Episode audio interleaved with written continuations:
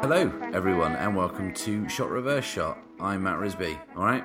And joining me as always via the miracle of satellite technology, hunted by men, sought by women, it's Ed Davis. How the devil are you, sir? I'm good, thank you. Uh, that tagline is maybe the most generic we've ever had. Mm. It could apply to thousands of thousands of films. I'm going to guess it's about... It's the tagline for Oliver and Company. No, no. I mean, you were close. Um, and when I heard this uh, um, tagline, I was like, really? That's what they went with? Because that's the, the tagline for The Third Man. Oh, okay. So, you know, not some kind of tawdry, late-night softcore erotica. Um, you know, it's it's actually a kind of a bona fide masterpiece. But, you know, perhaps they didn't want to go too highbrow with it. Yeah, I mean, I guess it was... You know, it's it's kind of a noir, it's a thriller. Uh, the type of entertainment made at that time seemed generally to be a little bit kind of classier than these days. So mm. maybe by everyone else's standard, it was very tawdry.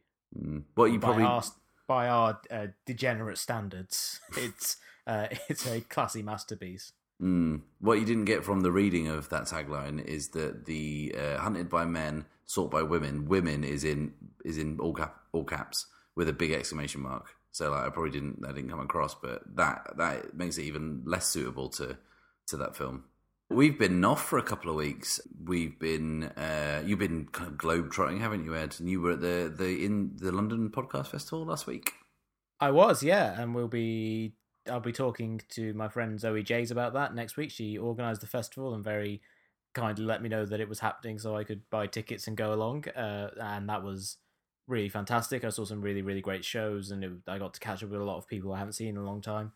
Uh, so that was wonderful. Uh, and then, even though you and I haven't recorded in a while, uh, both because I wasn't uh, in the country. Well, actually, we were in the same country, but mm-hmm. uh, we didn't have our we didn't have our Skype connection set up. And one week you just fell asleep and yeah. missed our record time. yeah, not my um, bad, everybody. That that actually did happen.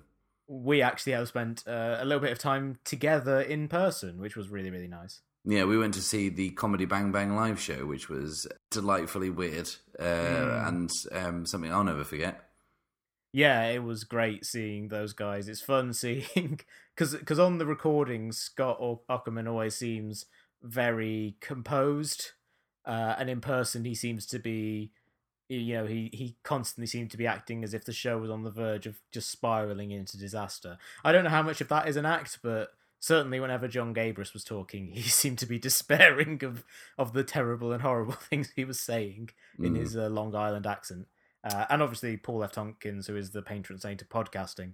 Mm-hmm. Uh, it was it was amazing being in the same room as him and seeing him uh, just kind of be one of the most effortlessly hilarious people alive.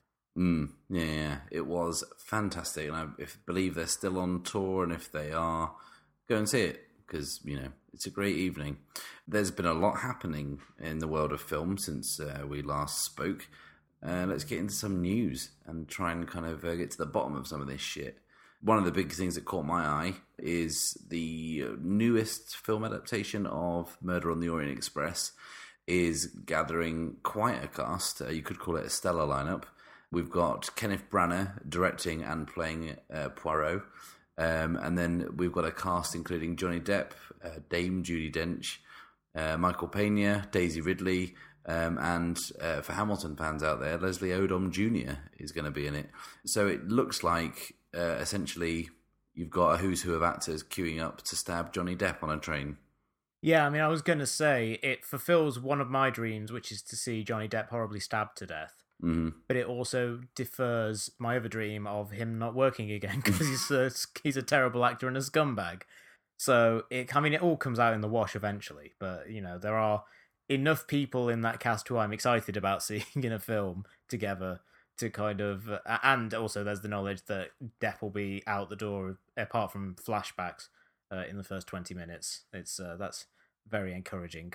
Mm, his stock really has fallen, hasn't it? Uh, I mean, even in this, the lifespan of this show, He's gone from someone who used to be, even in Tat, extremely watchable, and, you know, we were longing for some kind of uh, Johnny Depp comeback, uh, to now someone who is, you know, Depp-plorable.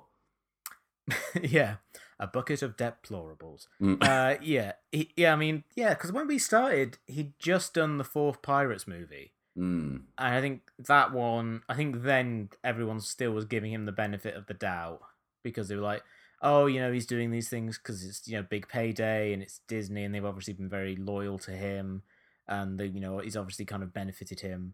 But then very quickly you're into, like, Dark Shadows and The Lone Ranger, which again, like, you know, it's it's not the worst film in the world. It's not as bad as people think it is, but, you know, not not the best use of his abilities. Um, but yeah, I, I recently watched the movie Nick of Time with uh, Johnny Depp, where kind of early in his career, twenty, twenty-one years ago, because it was made in nineteen ninety-five. Wow. And uh, like, it was very strange watching it and being and remembering, oh, I used to look forward to when Johnny Depp was in things. Like, his his presence in a movie wasn't instantly a reason to be wary of it. Uh, and that's not the case so much these days. Mm, yeah, he really has taken the low road um, to hackdom, which is, you know, depressing given, you know, quite how many hits he's got in his C V. Uh, and I don't mean just commercially, just, you know, he was pretty fucking good. Do you know what I mean? Yeah, I mean, he was the most exciting actor of his generation for a while. And, uh, you know, people talk him being like a great physical comedian, one of the best kind of deadpan since Buster Keaton. And now it's just like, oh, that, that fucking hack. Mm. You know, that's he, you, it's been a very long time. I mean, maybe not since Mickey Rourke in the early nineties has someone fallen from being kind of an exciting presence to being someone who is, is basically just the butt, uh, the butt of jokes. Mm. Yeah, yeah. But that cast is pretty impressive. And, and it was while speaking of uh, big ensemble casts, Um, and segues, the one of the greatest shows on T V right now uh, is uh, F X's Fargo, um, and they have announced the cast for their third season, um, or it kind of continues to grow and grow uh, with each passing week. We know that it's going to be led by Ewan McGregor, who plays uh, two roles. He plays a, a kind of a set of brothers, I think. Um, uh, Mary Elizabeth Winstead was added, and now uh, everyone's favourite named actor Scoot McNairy is joined the cast. Mm. Um, I'm excited about that. Are you, Ed? I am very excited, yeah, particularly about um, Mary Elizabeth Winstead. She's a, a great actress. Uh, she was fantastic in ten Cloverfield Lane earlier this year. I've really been enjoying her work on C B S's Brain Dead, which is a show that uh, I'm not sure is going to be long for this world because it's super weird. I think I recommended this a little while ago. Mm. Uh, it's a super weird little show, but she's really, really great on it. And uh Yeah, and, and I think it'll be very exciting seeing what they do. Like, she and Scoot McNairy both feel like people who would fit very well into the Coen-adjacent universe that uh, Noah Hawley has created with that show.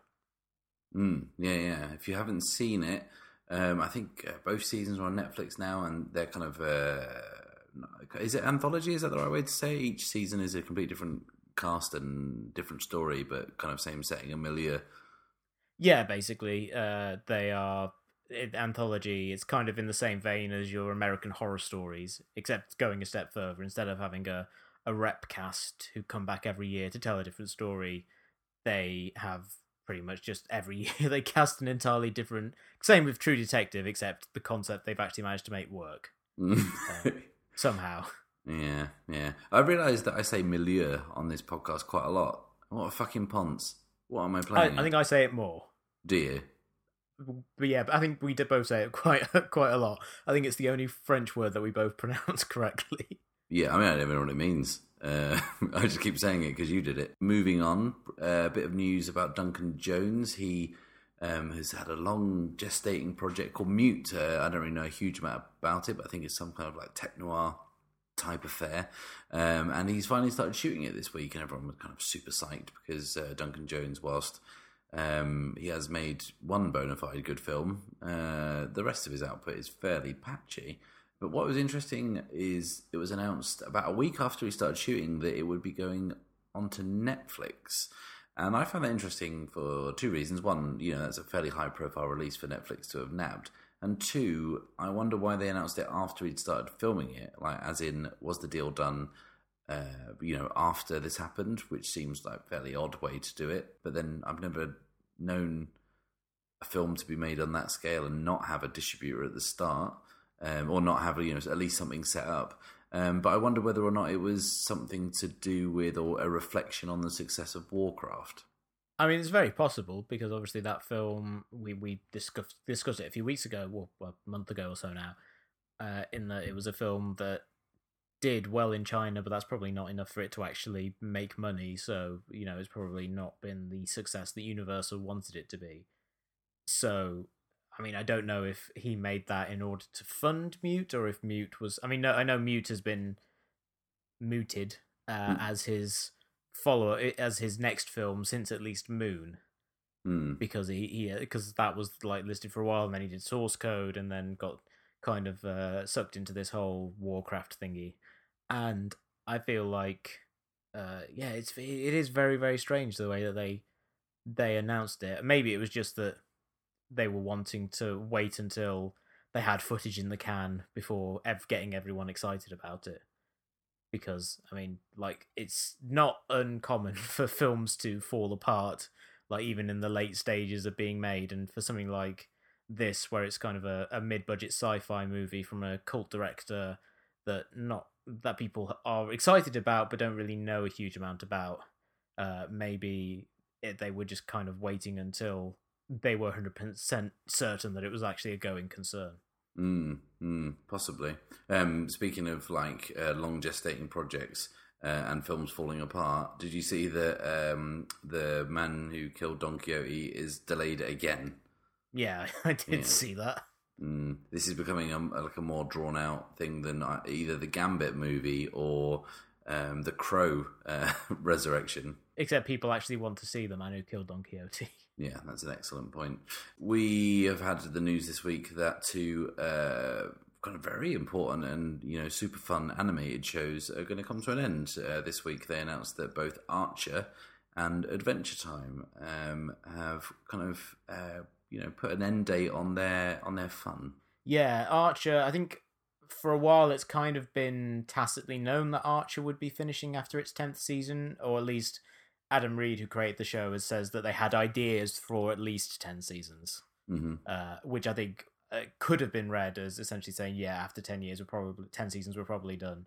Uh, and uh, Adventure Time, uh, you know, it's it's sad that it's ending after its ninth season, but also that show produces so many episodes per year, and they do stuff like mini series in between proper seasons and everything, that it's still going to be something like one hundred episodes of television before they finish, mm. uh, which is crazy and amazing. So it's nice that they are they will probably be able to go, both shows will go out on their own terms, uh, and will both go out having, you know, been two of the best shows on television, of having tremendous success. In Archer in particular, it's really amazing. That that show, I mean, you and I have talked about this before, how the basic premise of Archer of like, oh, an animated spy show where it's actually more of an office drama uh, or or kind of a workplace comedy, that doesn't seem like something that should sustain itself. Mm. Uh, and it's to the credit of that show that they've kind of done all of these different reboots and uh, uh, you know different concepts, uh, including the most recent season ending on a cliffhanger, which I'm really still not sure how they're going to get out of. Um, but they've they've kept do- reinventing themselves, and the show has managed to uh, really. Uh, you know, remain fresh and exciting, and ten years is a really, really great run for any show. So uh, I'm not too broken up about it ending after ten years. Mm, yeah, yeah, and um, yeah. I mean, apart from the Archer Vice season, which was more miss than hit, um, yeah. you know, they've they've been a, it's been pretty solid output um, for the seven or eight seasons it's gone so far. So you know, I think this most recent one was seven, so I think we've got another three seasons to go. Uh, three to go, okay. So they can undo all that hard work uh, with, a, with a duff season. The uninspiring news of the week, uh, which is one that completely passed me by, um, is that Jon Favreau is going to produce a kind of like C G I live-action hybrid version of The Lion King, although given that there's no humans in The Lion King, it's just going to be C G I, right? Yeah, I should think so. Um, like, I think people have been describing it as live action, but unless like they're going to use one real lion cub and everything else being C G I. Uh, I yeah, I'm not entirely sure how they would get away with it uh, unless it's real like African savannah and fake lions, uh, mm. which would be that that could be quite interesting. But I imagine it'll all it'll be on a soundstage in Burbank somewhere.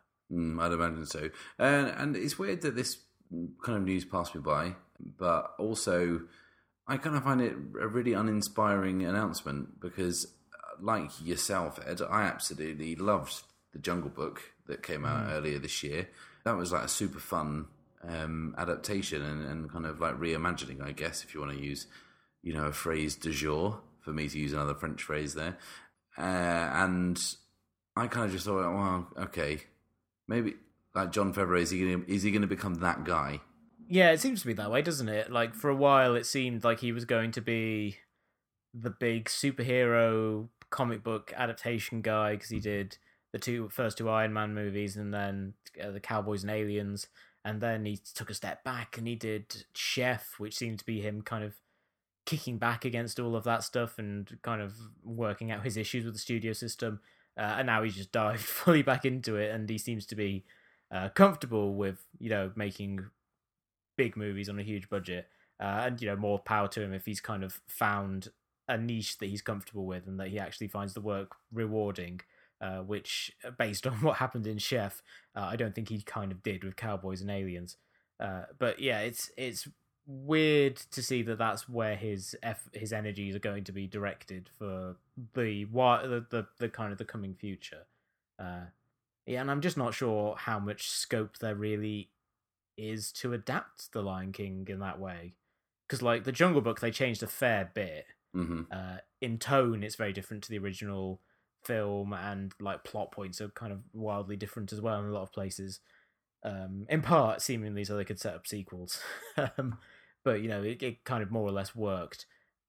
Uh, whereas The Lion King's pretty straightforward, and like it's so well known that if you were to change it, it feels like people would kind of kick out more, and you wonder if this is going to be similar to like the Cinderella uh, version that uh, Kenneth Branagh did a few years ago, or the kind of the forthcoming Beauty and the Beast, whether or not it's going to kind of be really slavish and make you wonder, okay, this looks really nice and it's kind of really impressive, but why?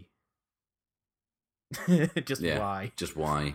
And yeah, they're going to do this kind of a straight musical. Um, and they're going to keep all the, the hits in. You know, it's, I don't know, it doesn't feel like as long ago as as any of the others. It doesn't really feel like as long ago as Cinderella or The Jungle Book to feel like it needs a reimagining. I mean, I suppose it depends what the uh, the the reaction is to Beauty and the Beast, I guess, because that's like uh, twenty-five years ago now? twenty, thirty years ago? Is that right? twenty, uh, twenty-five, yeah. Came out in ninety-one. Yeah, yeah, twenty-five years ago. So we'll see, kind of, because that's still, you know, people can still remember seeing that in the cinema, whereas if you saw Jungle Book in the cinema, you're probably like one hundred years old or, or something. I, I think I figured out the perfect way they could do it if they really wanted to anger everyone. Okay, sure. Keep the film exactly the same, but mm. remove all of the songs, but then add back in Morning Report, the terrible musical number that they cut from the original movie and then added on the D V D, and which people only know because it's really bad. What what what is Morning Report? I don't know anything about this. It's a song that Zazu sings to uh, Mufasa and Simba at one point, just basically kind of saying, "Oh, what's happening in the on the savannah this day?" Uh, and it's just really bad. It doesn't advance the plot at all. It's not catchy. It's just this song that takes up like two minutes of screen time, and they rightly thought maybe we should remove this and just have Simba tackle him. Mm. Uh, because, uh, yeah, either, I don't know if it's the song being badly written or that Rowan Atkinson, not the strongest singer, but yeah, it's like, if you ever watch it on the D V D, it's, it's one of those things where you think, yep, yeah, this was a correct choice. Yeah. There was a, it was a good idea for them not to mar this classic by including this song. We will end the news section with uh, what appears to be a kind of an ongoing Uh, kind of in memoriam role every week. Kind of uh, two uh, kind of greats passed away this week. Uh, or in the last two weeks, we had the character actor Bill Nunn, um, who is one of those guys, you know, the, whose face you like recognise and everything. uh, even though you might not know his name, and also the director Curtis Hanson. Yes, director of certainly two films that we're very fond of on this show, uh, L A Confidential, one of the great films of the nineties, and Wonder Boys, one of the great films of the two thousands, uh, and also uh, an inductee into the S R S Alternate one hundred, mm-hmm. uh, and a bunch of other really kind of interesting stuff uh, around that, you know, stuff like Eight Mile, which I really, really like and think is way better than kind of an Eminem vanity project should have been. Mm-hmm. Uh, In Her Shoes, which is a really, really good um, comedy. Uh, really good showcase for Cameron Diaz and Toni Collette. Uh, what else? Uh, Hand That Rock's Cradle. River yeah. Wild as well. I think he did. Mm. Even his kind of pulpier, kind of thrillery stuff was uh, was kind of eminently watchable. Mm. And he's one of those people who came up with Roger Corman kind of early in his career. So even though he hadn't didn't establish kind of the strong auteurist stamp of a Scorsese or even a Jonathan Demme, who he kind of who his career kind of tracks along with quite closely, in that they both uh, kind of really came to real prominence in the nineties, directing studio stuff that was really, really kind of excellently assembled, uh, if not necessarily as idiosyncratic of their other work. Mm. Uh, even though he didn't have kind of that aut- authorial stamp, he still kind of, I always still associate him with all these people who came kind of came up at the same time through the New Hollywood thing. Mm, I seem to remember I said to you when we kind of found out about this that he kind of reminds me of, of that kind of old Hollywood style of, of being a kind of a craftsman who can who can kind of comfortably tackle any genre. And it might not be um, the most uh, kind of stylistically um, prominent work. You won't kind of pick it out of a lineup as being as by a particular person, but you mm. can do in terms of think, looking at the quality that's been put into it. Uh, reminds me of you know you know a Robert Wise or a you know a Howard Hawks, someone who, who could you know handle any kind of genre just because they were a great storyteller. Yeah, and he was also one of those people who, you know, his his career could probably be summed up in the fact that he directed L A Confidential and he won an Oscar for co-writing it, which I think is actually probably the hardest part of that movie, was uh, taking this incredibly ungainly, long, sprawling novel that includes like an alternate twisted version of Disney World and uh like a, a serial killer plot that goes back thirty years, and trying to say, okay, what is the what's kind of the central thing of this? Okay, it's the triumvirate of cops working together on a case. Let's streamline it, let's make it something that's filmable. uh and like the job that he and uh, I think Brian Helgeland I think may have been the other it was him that. yeah, yeah.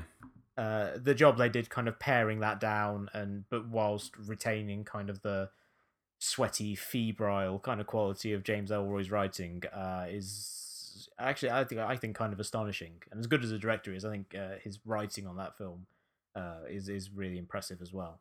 Mm, absolutely. And Bill Nunn, um, like I say, one of those faces. I mean, you, you probably like kind of remember him as uh, someone who worked with Spike Lee a lot, most kind of popularly in.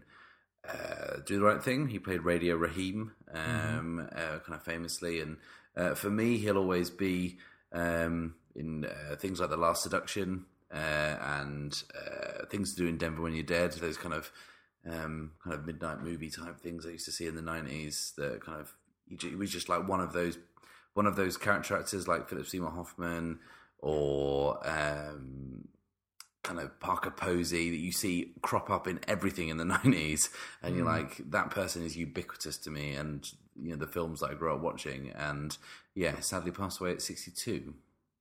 Yeah, the crazy young and like a really talented guy, kind of similar to like John Polito, you know. Mm.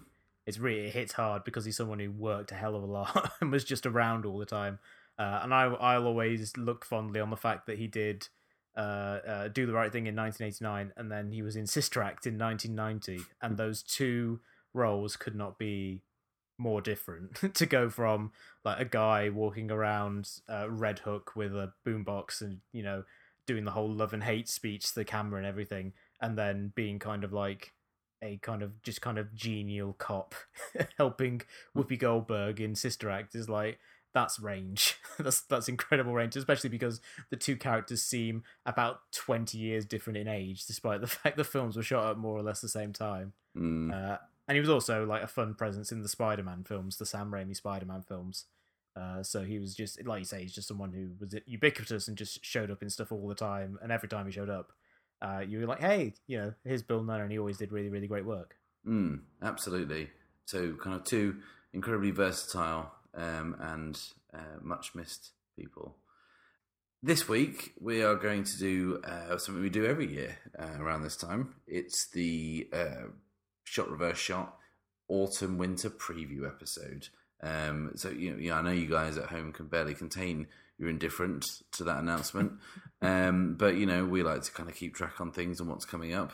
And Ed has prepared a delightful list of uh, forthcoming attractions, and we're going to go through them for your benefit. So get the ball rolling, please, Ed, and tell us where, what we've got uh, ahead of us for the rest of this year. Okay, we're going to start with October, because that's the month we're in. Hey, so right. It seems a logical place to start. Mm. Uh, in the kind of the coming weeks, we've got Birth of a Nation, the Nate Parker movie about the Nat Turner uh, slave rebellion in the eighteen hundreds, which is a film that's a little harder to be enthusiastic about than it was when it played at Sundance, mm-hmm. uh, just because a lot of allegations have, er- have emerged around Nate Parker, you know, when he was nineteen, allegedly raping a woman, uh, which is horrible. Uh, and the fallout from it, you know, has been very badly handled by everyone involved. Mm-hmm. Uh, but the film still had got like very good reviews when it came out in Sundance. People seem a little less... seem a little cooler on it now, in just in the sense that uh, the boldness of borrowing a title of the most racist movie ever made for your movie about slave rebell- rebellion uh, kind of has worn off. People are used to the to that bit of appropriation, and uh, that the you know the film by most accounts kind of still suffers from the the, the problems of being like a debut feature from an actor.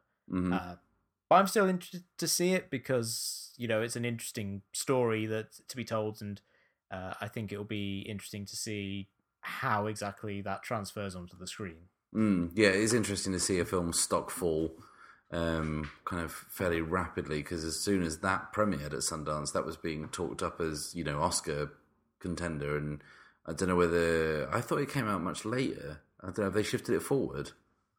Uh, I'm not sure if it's moved at all, but yeah, it kind of, it does seem early in the...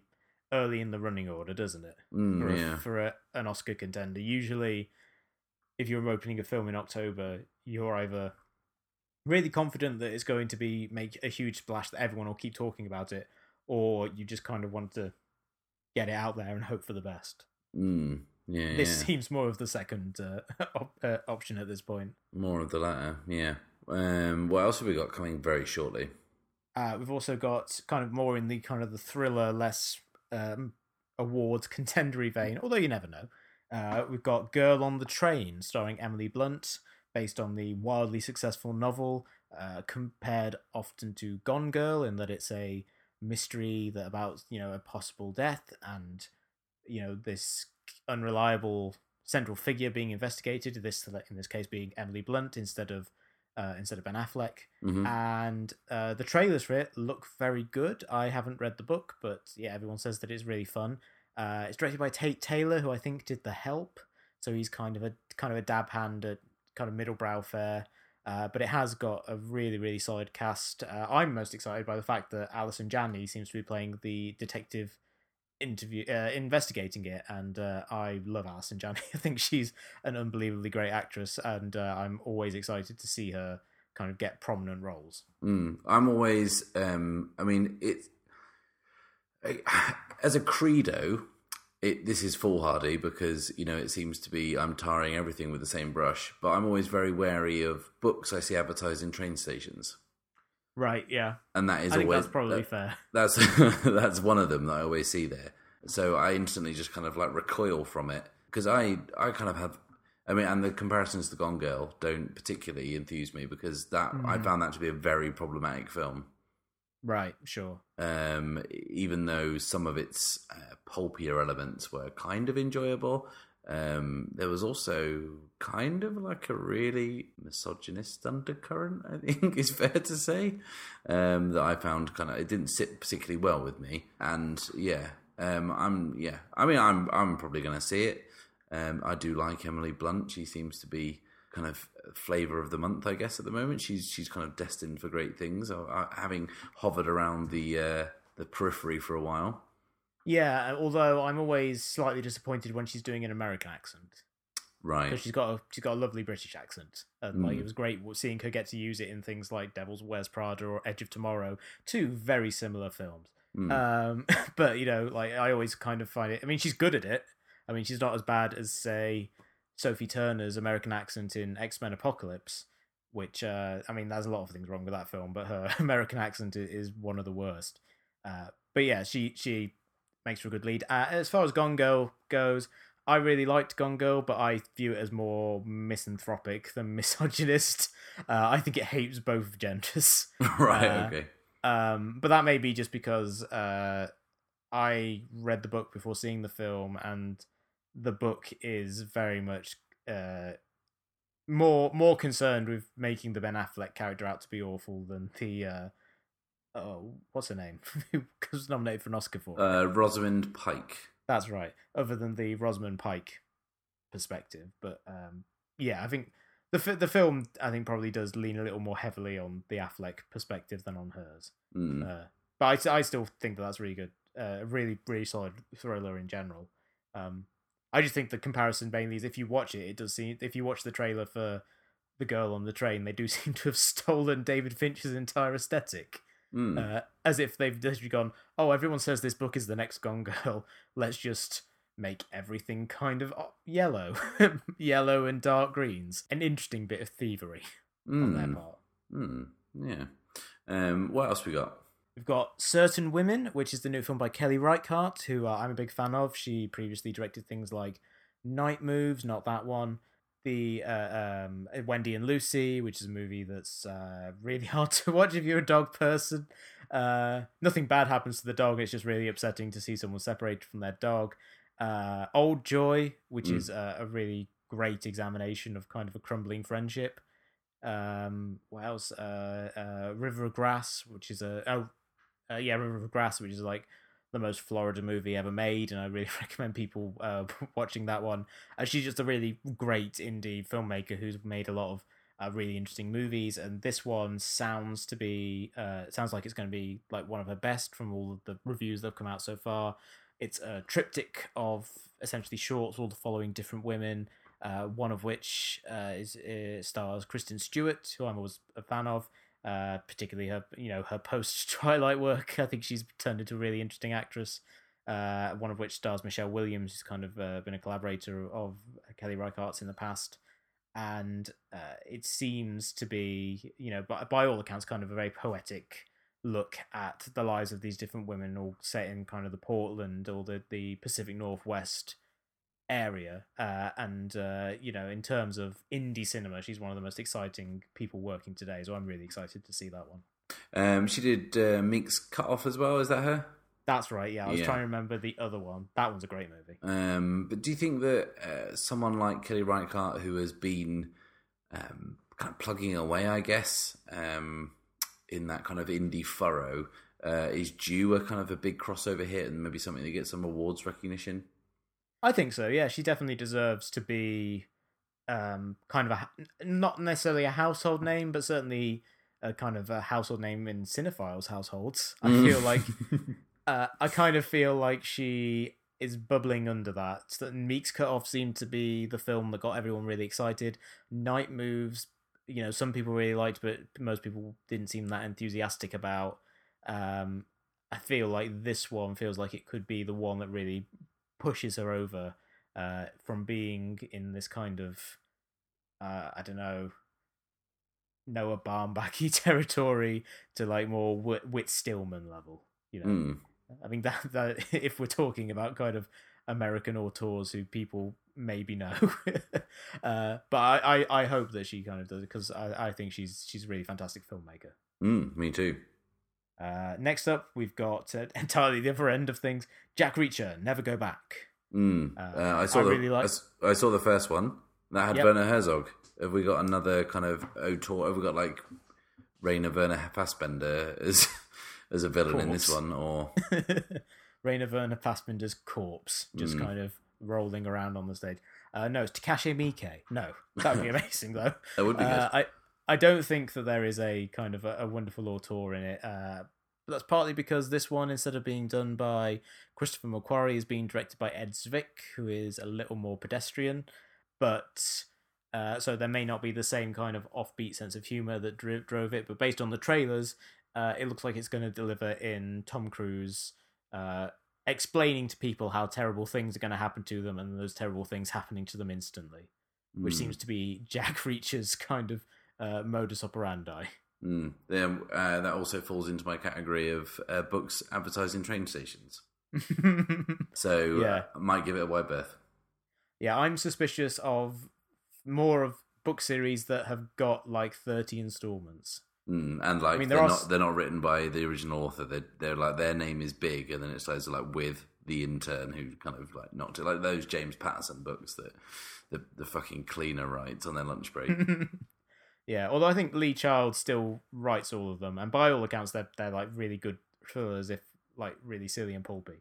Um, but yeah, I, I think I'll, I'll probably go and see it just because I really enjoyed the first one, and you know, Tom Cruise has a lot of goodwill based on his kind of his more recent work. He seems to pick interesting projects, mm. uh, and I just I just admire his willingness to kind of overlook the fact he is completely not the right person to play that part, insisting that it's going to be like his second franchise that he's going to keep doing well into his fifties.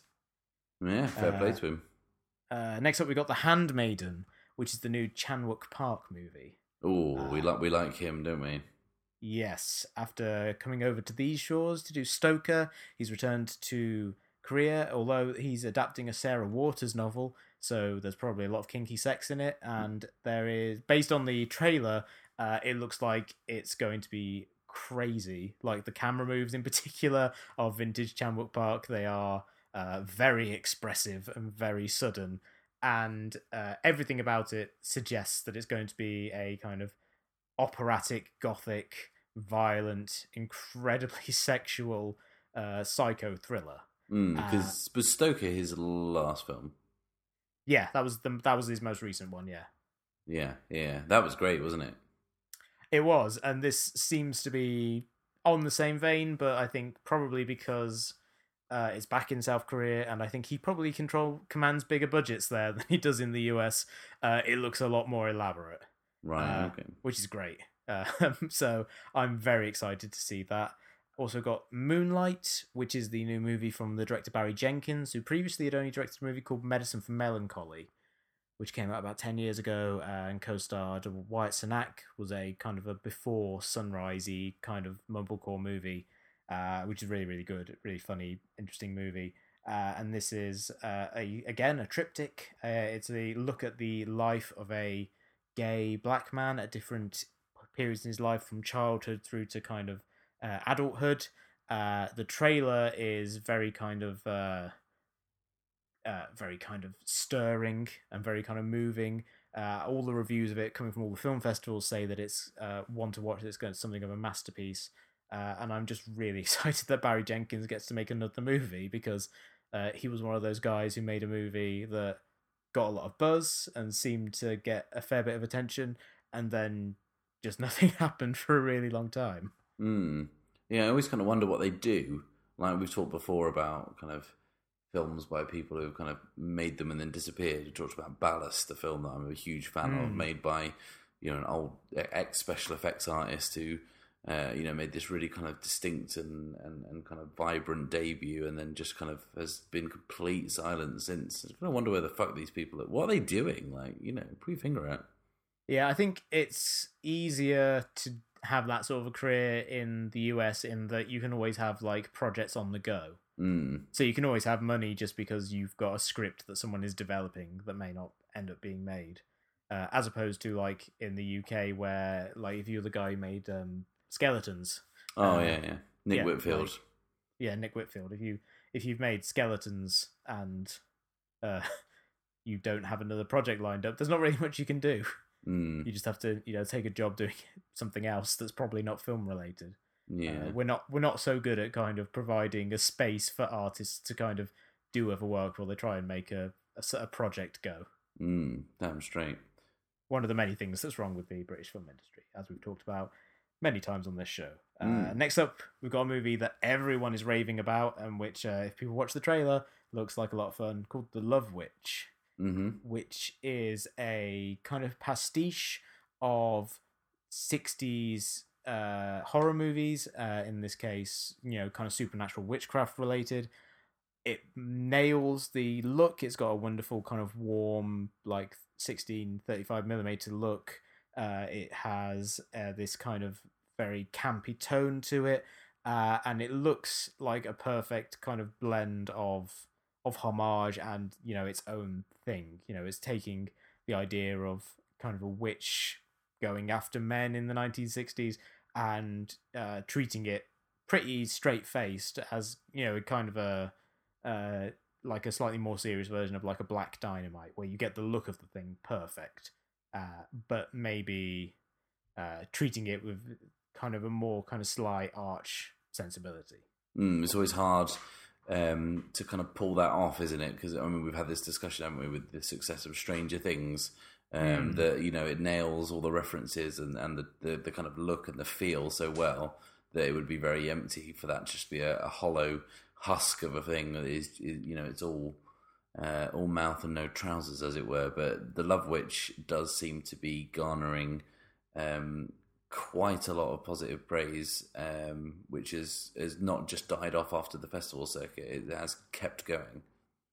Yeah, uh, and I think I do recommend people watch that trailer. That and The Handmaiden are probably two of my favourite trailers of the year so far. Mm. And all last in October, it's not going to be a good film. It looks terrible. But uh, Inferno, the latest Dan Brown adaptation from the Tom Hanks and Ron Howard team, which um, looks insane from the trailers. Uh, I don't know if you follow the plot, but it's to do with stopping a virus that's going to wipe out the world, and which also has people thinking that Tom Hanks stole the thing that's going to unleash the virus, and like he's looking at himself on a, a C C T V screen, and it's like, is that you? Uh, and it looks mad. It looks absolutely bonkers, and I kind of It, the the trailer made me want to watch it more than anything else, just because it looked so daft that it seems like it could be really fun to watch and just kind of think, why is this being made? Why is what Ron Howard wasting his capital on this? Mm, yeah, I mean, like, who goes to see the... I mean, I, I've made my feelings about uh, films based on books based on that you see advertising train stations. It's a um, recurring theme, so far. It is. It's like it's like fifty percent of the films we've talked about are uh, you know, adapted from this pig swill. Um, but like, who's seeing this? Like, I mean, whose favourite film is The Da Vinci Code? It's no one. What the fuck? Yeah, it's. Um, I, I've no idea why there's three of these films. Uh, mm. I mean, I understand. I understand why there's two of them, because the first one made money. The second one was less successful, and I don't know why uh, we've got a third one ten years after the first one came out. But here we are, and I think the only thing we can hope is that they are uh, enjoyably bad. Mm, yes, uh, yes. But, although the first one didn't even achieve that, it was just really boring. Mm. Um, apart from the moment when Tom Hanks says, you know, I've got to get to a library, and then they hopped on a bus, mm. which was just... just funny because it's like a, it's almost like a deconstruction of, of the entire notion of a thriller. Mm. Um, okay, so we're in November now, and starting off with Doctor Strange slash Marvel's Doctor Strange, um, mm. which uh, I'm guardedly excited about, as I am with all Marvel movies. They all kind of are a little samey. I'm not entirely sold on Benedict Cumberbatch. Uh, his American accents are all terrible. They have mm. always been terrible. This one, uh, he sounds like House, and mm. it's very distracting that he seems to be doing a Hugh Laurie in House impression. Um, but I like Scott Derrickson. I think he's an interesting director. He's he's got a horror background, so you would kind of hope that he could bring some sort of edge to it. Tilda Swinton's great, even though her being cast as a Tibetan character is obviously deeply, deeply troubling, uh, and kind of, you know, really kind of... Uh, Uh, uh, problematic, because on the one hand it's like, great, Tilda Swinton's in a movie. Oh, she took a role from someone from, you know, we could have got an Asian actor in to play this. Uh, but you know, it could be it could be interesting. The trailers suggest that it's going to be because of the whole metaphysical aspect of his powers and the fact that he kind of draws power from different dimensions. It could be a little more visually exciting than, you know, what the Russo brothers have been doing, uh, which, you know, could be could be quite exciting. But uh, and the last time Marvel had a movie that wasn't directly tied into the kind of the main uh, M C U stuff, you had Ant-Man, which was a lot of fun. Uh, so I don't have high hopes because uh, you know the the Marvel movies have a kind of a, a low ceiling for quality. Uh, they're very rarely great, but it could still be fun. Mm, yeah, they're always good, and they're just not something to get hugely excited about. I think the the cast is pretty awesome. Benedict Wong and um, Chitawell Ejiofor. Yeah, uh, is I mean that's a pretty decent cast um, straight off the bat. The trailer kind of looked interesting, but uh, I, yeah, I'm just kind of like not sold on Doctor Strange, just mm. like as a character. But then, you know, Marvel, for all their faults and how uh, they do seem to be churning out films that are entertaining yet unmemorable, um, with the exception of, you know, things like Guardians of the Galaxy.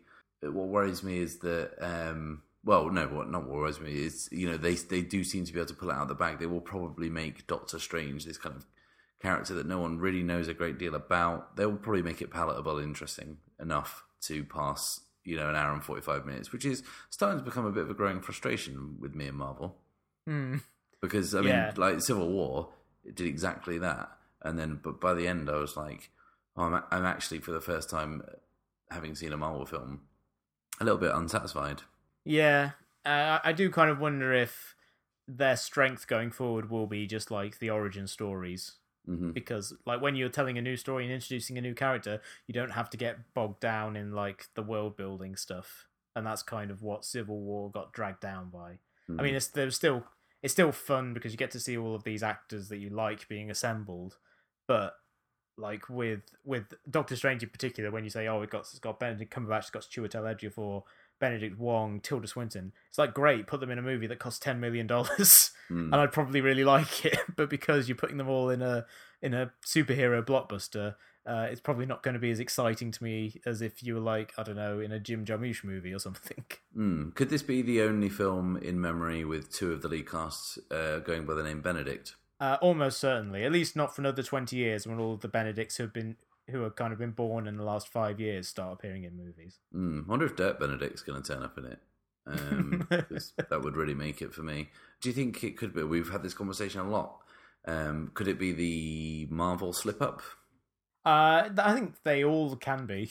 Like, they all seem to have that possibility, but for whatever reason, the, uh, you know, kind of quality accountants that they seem to have kind of shepherding all the films through always seem to be able to just nudge them over the right side of good. Mm-hmm. You know, they never they never let anyone get too crazy. Yeah.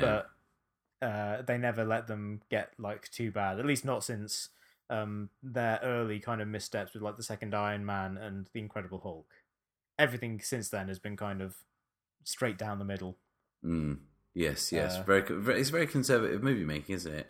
And I think is. there was a like a, a video that went viral a few weeks ago that was kind of like talking about, you know, can you hum any of the themes from any of the Avengers films? And the the kind of point they were making, or any of the Marvel films, sorry. And the point they were making is that um, the kind of the practice of putting temporary scores over films um, is, you know, very common. And then a composer will come in and kind of, you know, do their own thing or whatever. But in the Marvel films, they bring in, you know, the composer will try and recreate the temporary scores, like almost literally. So you get very effective bits of music in the short term, but something that has no long term um, kind of recognition in your brain. And that's kind of how I feel their films are going. Yeah, I mean, that's the latest uh, Every Frame a Painting, isn't it? Is that the one? Is that what it is? Yeah, this is. Yeah. That was me, listeners, recounting something that someone had told me without having seen it. that was that's exactly what I did. Uh, yeah, but that's that's great, and I think particularly uh, it's very funny. There's a section in the middle of that video, um, which by Tony Zhao, who people don't know, he's he's great. He does amazing video essays about people like Edgar Wright and Jackie Chan, you know, doing all these things about uh, visual comedy and editing, and, and it's wonderful. Uh, but he did, yeah, he did this thing where he talked about temp tracks and things like that, and there's a section where they just play, like, oh, here's a clip from Thor, and here's the temp track they use, which is, like, something from uh, Transformers Revenge of the Fallen. And then they play the same thing with the music they actually used, and it's hilarious just how obviously they've just copied this kind of anonymous bit of music from another movie. Uh, and it's also, like, there's also some really good interviews with people like Danny Elfman, who would talk about how heartbreaking it is for a composer that you get brought in, and they basically say, yeah, just do this uninspired shit mm. and don't kind of do anything distinctive, like give it a theme or personality. Uh, yeah, it's very sad. Um, but yeah, uh, um, that aside, we'll go on to the next film. Mm. Uh, the next film I have on my list is Hacksaw Ridge, mm. uh, the movie from the director of Bra- Braveheart, as he is uh, billed in the trailer, uh, not wanting mm. to say his name, which of course is Mel Gibson. Yeah, because you don't want to say from the guy who really doesn't hate Jews, um, because like there, there's a few. I mean, let's be honest, Mel Gibson uh, has uh, kind of like a, a, a problem with. I mean, personally, but also uh, he's kind of perhaps talking about falling stock. You know, that mm. guy. He went from you know Oscars to.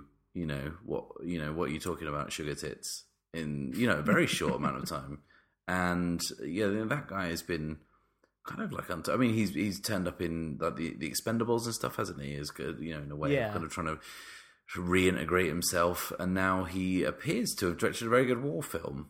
Um, but I don't know how yeah. much that's going to be tempered by the fact that he, you know, is a bit of a bell end. Yeah, I mean, I I'm. He's definitely one of those people where you really have to separate the work from the artist, because I really love Apocalypto. Mm-hmm. I, I think that's an absolutely mad movie, uh, but it's really, really, really fun, and he did a really great job on that. Uh, I think like Passion of the Christ, even though I don't think it's particularly good, it's uh, an interesting snapshot into how his mind works. um, and I do, I do think that he is a kind of an interesting filmmaker, and by all accounts, you know, this movie which stars Andrew Garfield and is about uh, a real-life um, soldier in, I believe, World War One, who was a pacifist and who refused to carry a weapon, and so he went on to the battlefield with nothing to defend himself or to uh, attack people with, uh, and kind of became a great hero. And the trailer is, like, you know, very stirring, and the early word is that it's a really great war film, and it's it's kind of what you would want if you if you... um. wanted kind of a super bloody version of Sergeant York, uh, mm. which everyone has been asking for for years. That's the top of every survey of what movie would you most want to see. Um, but I'm I'm quite excited about it, but at the same time, yeah, it's very hard to overlook the fact that Mel Gibson has said and done some pretty horrible things. Mm. Um, admittedly, they were quite a while ago, and it may have been that he was going through like a particularly troubled point in his life or whatever, but it doesn't... Uh, it doesn't... Uh, erase the fact that he said some terrible things, uh, which would be very entertaining to listen to if they weren't being said to a real person. Mm. Uh, yeah. Some of those, like some of his rants, uh, like you know that he left on his, I believe his his girlfriend's uh, answering machine. Like they're up there with like the Buddy Rich tapes and just inventive insulting, but they are really horrible and they're directed at a real person who fed who feared for their life. Uh, so yeah, he's yeah. He's a, he's a, like, we'll go back to that word. He's a problematic person. Mm, yeah, I mean, problematic is a very interesting term, and it seems to be used a lot nowadays, and it seems to exclusively mean um, I like something by someone who's an asshole. Do you know what I mean? That is exactly what it is. Yeah. Um, I thought you were going to say that Andrew Garfield plays a soldier who goes to, uh, refuses to carry a gun and goes to war exclusively armed with a hacksaw. Um, and he can just that do would've... can just do little bits of D I Y around the place, um, minor repairs, those kind of things. Um, but no, yeah, I mean, the word is good on that. I mean, I'm not a fan of Mel Gibson's films uh, in particular. Uh, yeah, Braveheart is is a real piece of shit. Um, yeah, it's terrible. That, that is an awful film, um, and I you know dislike it with with kind of an intensity that I can't really go into. That seems to be going down pretty well. There's someone else in it as well, isn't there? Andrew Garfield, who's like a big actor. It's probably got everyone in it. Uh, Jim Caviezel, probably. He seems to be uh, Mel Gibson's go-to guy. Um, I don't know who it is, but, you know, maybe we'll never know. Um, May- or maybe we'll know right now. Oh, with the magic of internet technology. Uh, it's not Sam Worthington you're thinking of. He's oh. not a big name. J. J. Courtney. uh, Hugo Weaving, Vince Vaughn, fresh off of uh, True Detective Season two, his triumphant turn in True Detective Season two. Uh, I mean, those are the only really big names. Oh, fuck. I mean, I mean we're, we're straight, you know, that's, they're not big names, are they? Um, I mean, Vince Vaughn being in a serious movie is kind of a big thing. Yeah. But I imagine he'll probably be there to chew someone out in a kind of a Motormouth way, you know, in a, mm. in one scene. He probably thought it was, he thought Hacksaw Ridge was probably like a like a follow up to Drillbit Taylor, um, and just a kind of tool based comedies. What the fuck am I talking about? Move on, move on to the next film, please, Ed. Please, yeah. My insanity. Uh, the next film is Loving, directed by Jeff Nichols, starring Joel Edgerton and Ruth Negga, about the uh, Supreme Court case that uh, ended uh, kind of anti-miscegenation laws in America and, you know, made it possible for interracial marriage to occur. Uh, it's uh, apparently a weepy in a big way. You know, people have been talking about having a really strong emotional response to the trailer. Uh, Jeff Nichols is, you know, he's... Batting, batting a thousand for me. He's done a lot of great work, although I still haven't seen Midnight Special. Um, but he's he's a, a, a filmmaker I'm hugely excited about, uh, and that uh, you know, those two actors, Joel Edgerton's kind of a very solid workman-like actor who can do great things. Ruth Negga's great. Uh, she was wonderful in Preacher, and she's she's done kind of great work in other films and uh, T V stuff. Uh, and I think probably Michael Shannon's in there somewhere, mm, no most doubt. likely. Mm. Uh, and also Nick Kroll, weirdly enough. Uh, isn't it? He's in the trailer, and that's, I think his presence in the trailer is the only reason why I didn't choke up, because I was just like, what? What the hell is Bobby Bottleservice doing in this? The douche. Um, yeah, there's no way to bring a serious film down about kind of, you know, civil rights struggles than by putting Nick Kroll in it. Um, um, yeah, I can't quite conceive of, I mean, maybe it'll be like, uh, what is it, when Taron Killam was in twelve Years a Slave? Yeah, the most distracting bit of casting in in any kind of Best Picture nominated movie. Because mm. uh, whenever he shows up, it's kind of like, man, this sketch has gone dark, hasn't it? Mm. yeah, yeah, it really has. Um, yeah, what else have we got? We've got Arrival, which is the new movie from Denis Villeneuve, who uh, you know previously directed Prisoners, which was terrible, Sicario, which was slightly better but still bad, Enemy, which people like, even though it's not a good movie. I feel like with him, uh, I'm very much like I'm Charlie Brown and he is Lucy with the football. Because every time he has a film coming out, I look at the trailer and think, oh, that looks really good. And every time I go and watch it, I come away thinking, this is awful. I don't know why I get excited for this guy's movies. Um, but this one looks good, because all of his films always do. Uh, it's a sci-fi movie starring Amy Adams. Aliens come to Earth, and uh, she is the one who is kind of tasked with trying to figure out how to communicate with them. She's some kind of like ethno-linguist, and she's trying to work out how to communicate with them and to figure out, do they come in peace? Are they going to murder us? Is there a way for us to kind of avoid being horribly wiped out? The only word is good, but the only word is always good on his movies, and I end up never liking them. But, you know, it does look fantastic. He's a good visual stylist, and uh, the the scale of it is really interesting. And also, you know, for a, a big-budget sci-fi movie to be driven by what seems to be kind of an interesting concept, uh, you know, essentially taking, hey, what if the last ten minutes of Close Encounter of the wor- of the Third Kind was a movie? Uh, it was a movie in its entire right. Uh, is interesting. Um, although when I just described it like that, it also just sounded like Interstellar, a film I really hated. So maybe it'll be bad. Mm. Can I just say that ethno-linguist, wasn't he in A Tribe Called Quest? Yeah, he did the mu- music for Luke Cage. Amazing. Like, you just went through that whole thing, and all I could think of was that stupid fucking joke. I've not seen any of this guy's films, but you seem to be the person I know that has the biggest problem with this guy. He's doing the Blade Runner remake, isn't he? Yeah. Yeah. Um, everyone else seems to be kind of either hot or kind of like, you know, in between on them. You just, yeah, you seem to not like this guy at all. I'm starting to think it's personal. Yeah, he ran over my dog. No. Um, I don't know why. I think it's, I think my problem is he is formally amazing. All of his films always look great. He's got a great uh, eye for composition. He's got a great grasp of tone. But like Prisoners, which is this kind of story about these kids, this, these kids go missing, and the family are like investigating it, and Hugh Jackman thinks that Paul Dano does it, so he locks him up and tortures him. And it's this really pulpy story that he treats like with such deadly seriousness, and, and as a kind of a the most ham-fisted allegory for the war on terror you'll ever see. Uh, and it, all of his films kind of have this superficial, to me, they all have this superficial level of quality that once you get past it, like even like an inch past the surface, it's clear that there's nothing there.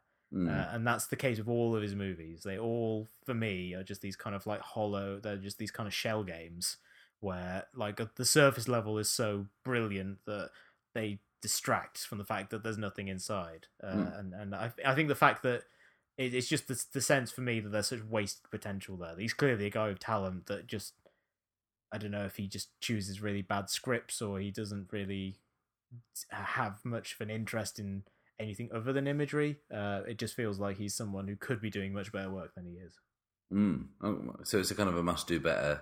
Um, you, you see the potential there, but you you know you're not buying it so far. Yeah, I'm unduly hard on him because I feel like, oh, this guy could be a really great director if he wasn't just fucking it up. Mm, yeah, yeah, willfully. Yeah. Have a word. Come on, come on. I'll have a I'll have a word with his parents. Yeah. We'll get him in for, for parent teacher night. Next up, uh, a film which I'm still impressed has kept this title. I'm certain it would get changed. Billy Lynn's Long Halftime Walk. The latest Ang Lee movie, shot at a thousand frames per second, or whatever it was, or like one hundred twenty frames per second. Uh, a story about a kind of Iraq war veteran that explores the uh, intersection between, you know, the experiences and the traumas of going out and fighting in the war. Maybe it's Afghanistan. It's one of the two wars. Mm-hmm. Um, and coming back and then being thrust into the limelight and what it means to be patriotic and to be exploited by the army or the kind of the entertainment Uh, world. Uh, the trailer looks really, really great. It's got a, a kind of a, a wonderful cast of supporting players. I think uh, Steve Martin is in it as what looks like a very kind of serious, sleazy character. Uh, Kristen Stewart is in it again. I'm, you know, big fan of hers. I'm excited for anything she does. Uh, I think that she is. Uh, I think that the film looks good, uh, and I have a lot of faith in Ang Lee. You know, even when his films aren't good, they're at least interesting. Uh, uh, but this one. Uh, apart from like the, the frame rate thing, which, uh, you know, when you do high frame rate stuff, it just ends up looking like a soap opera. That stuff could kind of hurt it on a big screen.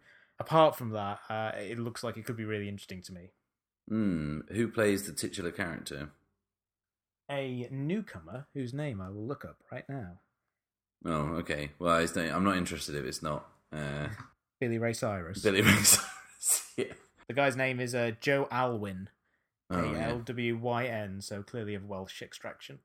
Um, I kind of am very suspicious about this high frame rate stuff. Do you think that um, after the Hobbit debacle mm-hmm. of uh, forty-eight frames per second, is that what it was, wasn't it, forty-eight frames per second? Yes, like it was. Um, uh, twice as good as normal normal film. Uh, do you think after the Hobbit... Imagine how bad it must have been when they shot it at twenty-four frames per second then. Yeah, yeah.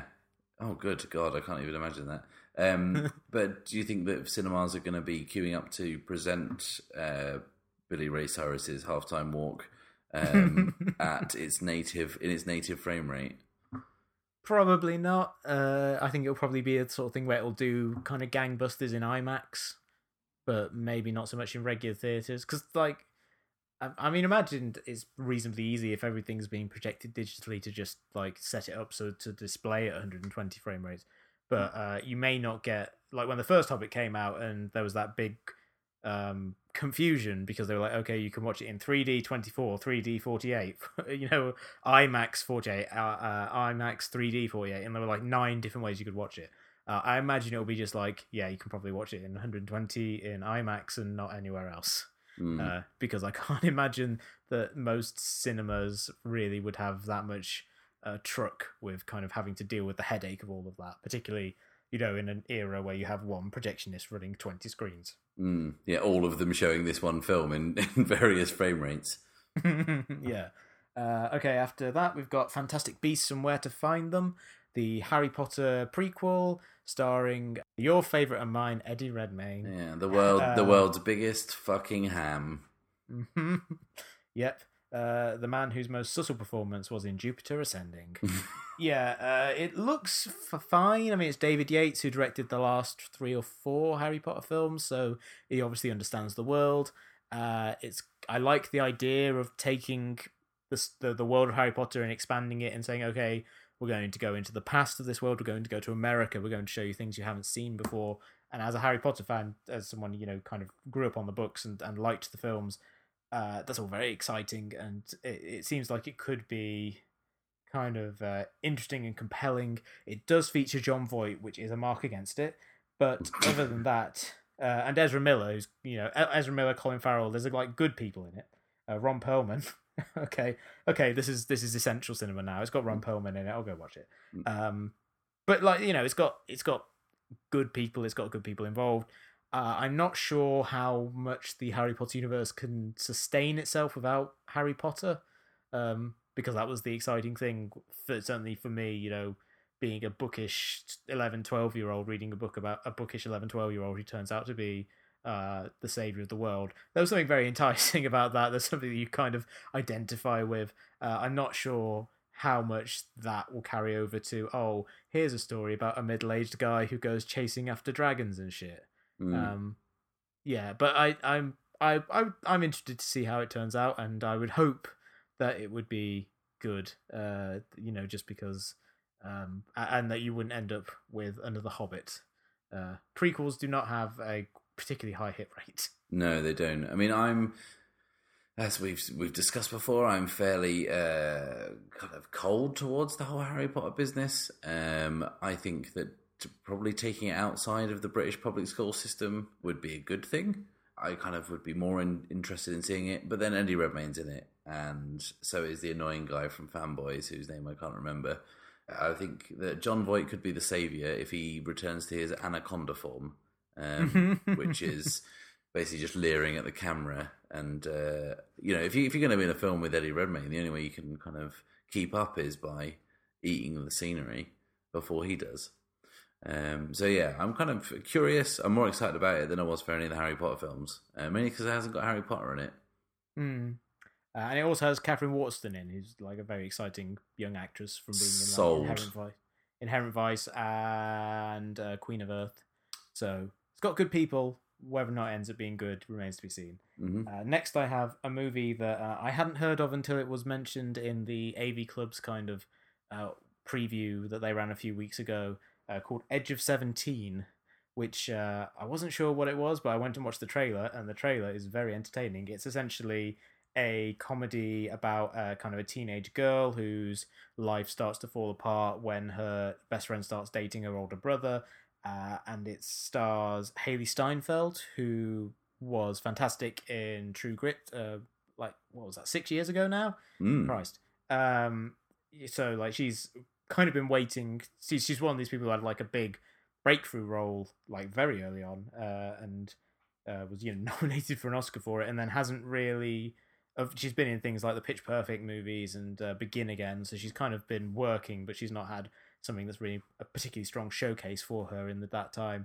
Uh, but this, based on the trailer, looks super funny, and uh, it kind of puts me in mind of like a Heathers or an Easy A or a Mean Girls, you know, a teen movie that has quite a bit of an edge to it. Uh, it's got also people like Kira Sedgwick and Woody Harrelson in it in kind of supporting roles, uh, and it looks it looks super funny. The trailer's really, really great, and uh, I'm hoping that, you know, because because it seems like every ten years or so we get like a really great teen movie, uh, and uh, this, you know, hopefully will be the one for this decade. Mm. And does the trailer make good use of the song by Stevie Nicks, Edge of seventeen? Uh, I don't remember if it does. I would be very surprised if it's not included at some point. Otherwise, mm. it's really weird not to include it in there. Yeah, what's the point? Do you know what I mean? Yeah. Okay, and next we've got uh, maybe kind of the biggest film of the year for kind of um, cinephiles, at least, is uh, Manchester by the Sea, the new movie by Kenneth Lonergan. Yay, we like him. We like him. It's a film that has been made and is getting released, uh, something that he has had trouble with over his last two films.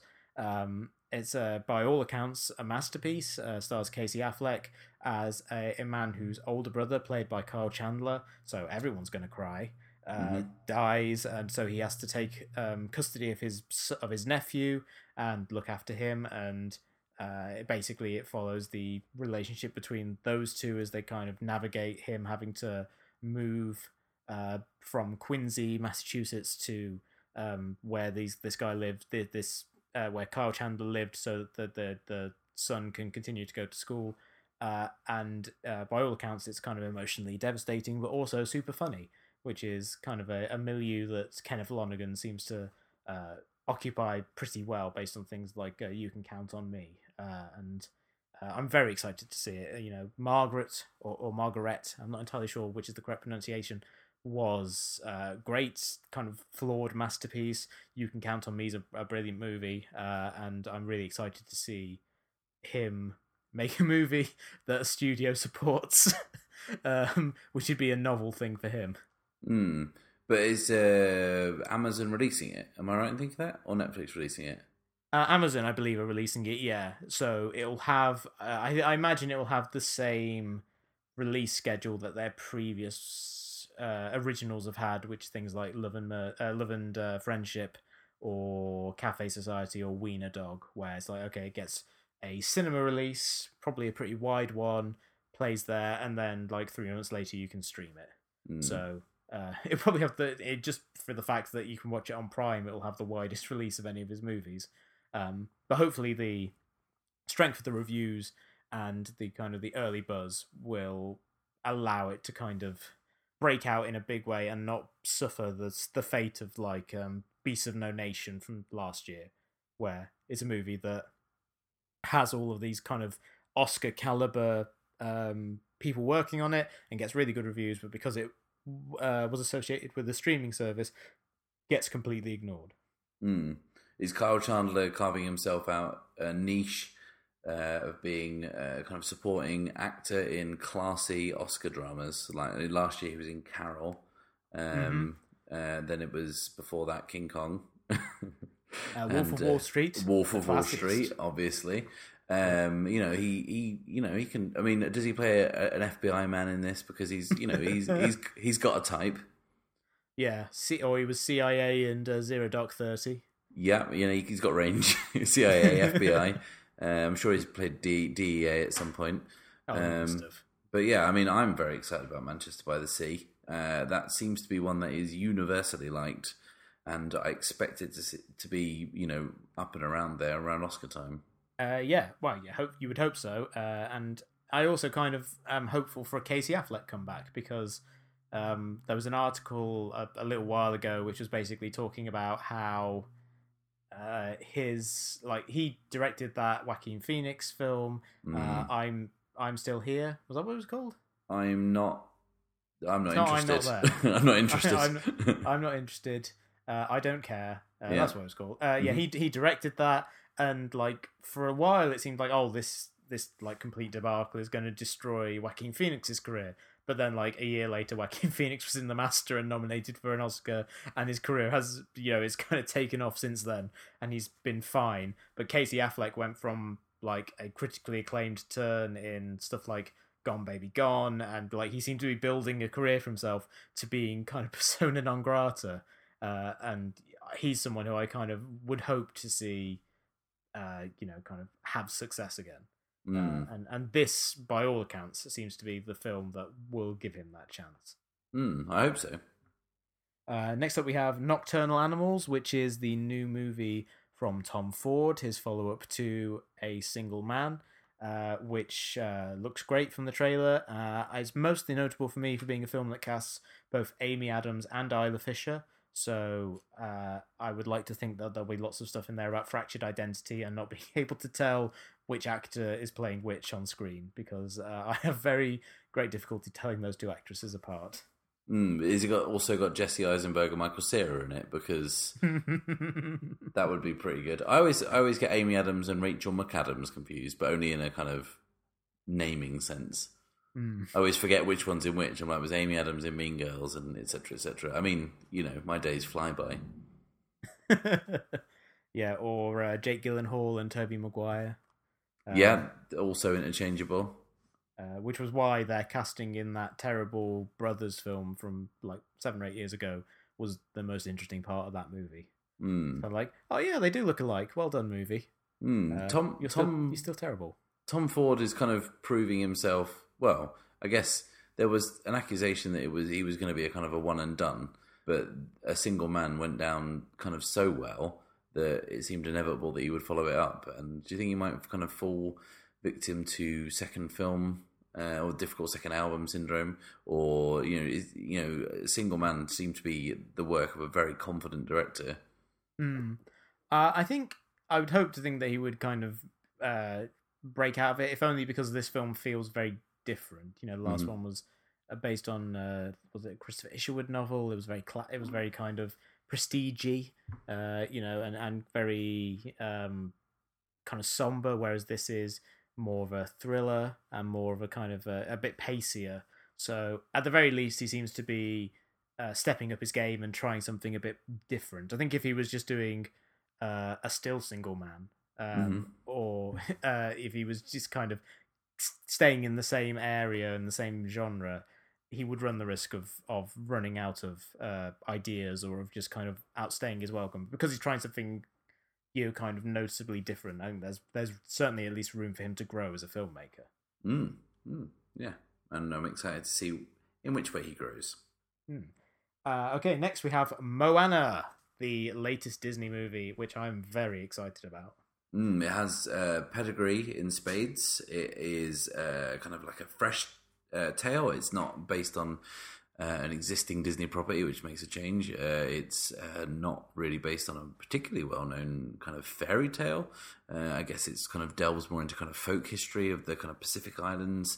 Um, but what's exciting about it is a The Rock in uh, mm-hmm. one of the uh, the kind of the film's biggest roles, and also um, your friend of mine, uh, Lin-Manuel Miranda, is doing the songs. Um, uh, he of Hamilton fame, who we bang on about all the time, um, which, I mean, whilst that may provide, you know, a great set of songs for the film, uh, it also provides uh, his best chance to uh, be an EGOT. Or, or a P GOT, because he's also got the Pulitzer in there. Oh, God, no one's... Has anyone got a P GOT? Uh, I think there is at least one other P GOT. I don't know off the top of my head who it is, but um, yeah, he's he's... definitely going to uh it's, it's his best shot of doing it, at least in the near future. I mean, I think that he uh someone needs to come up with um awards that spell out, so he could do Peugeot.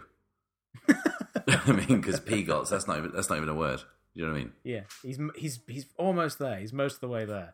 uh but yeah, it, it it looks great. The animation looks stunning. I you know, not a huge amount has been revealed of the plot, but it looks like it's going to be a little more action-adventure-y, which I think is kind of in keeping with Disney Animation's recent trends. You know, things like Big Hero six or or even Tangled to an extent. They kind of have that element to it, uh, and that's, you know, very exciting. It's always cool when Disney add a new princess to their roster, uh, and it nice it's nice to see that they're swinging back towards non-white princesses, having done, you know, Tangled and Frozen in a row. Uh, and moving further away from that kind of period in the nineties when every Disney princess was kind of a a, a cartoon of colour, I guess is, is probably the term to describe it, uh, mm-hmm. even though they may not necessarily have been voiced by people of colour. Um, but it's very, uh, it's, it all looks very, very exciting. And uh, yeah, it's just cool to see them doing the princess thing, but really pushing the definition of it, not mm. just...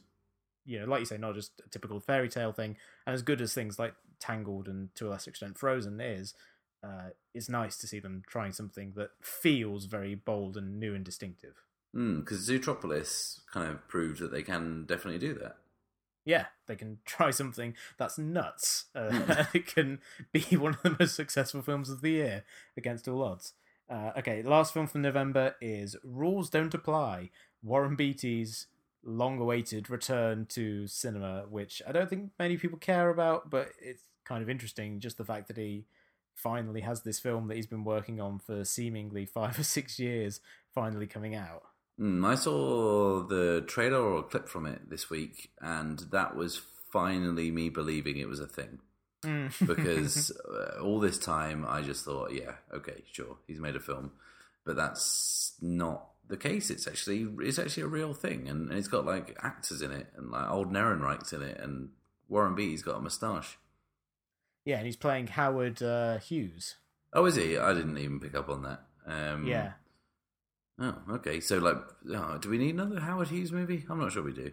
No, I don't think we necessarily do. I mean, this at least seems different to The Aviator, and it's kind of a comedy, but it's also it is there's that thing which uh, very rarely works, where you're kind of saying, okay, here's this like love story, period love story, and here's a famous person off in the background that kind of adds a slight bit of interest. You know, where they're kind of like, oh, you know, there's these two fictional characters, and here's Howard Hughes just kind of like uh, kind of pushing them together or whatever.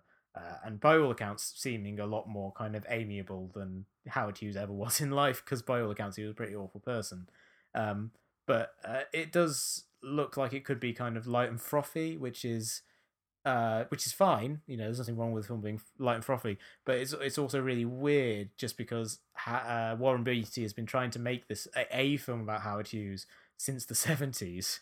Uh, and it's really weird when someone has got a passion project that they've worked on for a really long time, and it comes out and it's not like a weighty kind of serious bit of art.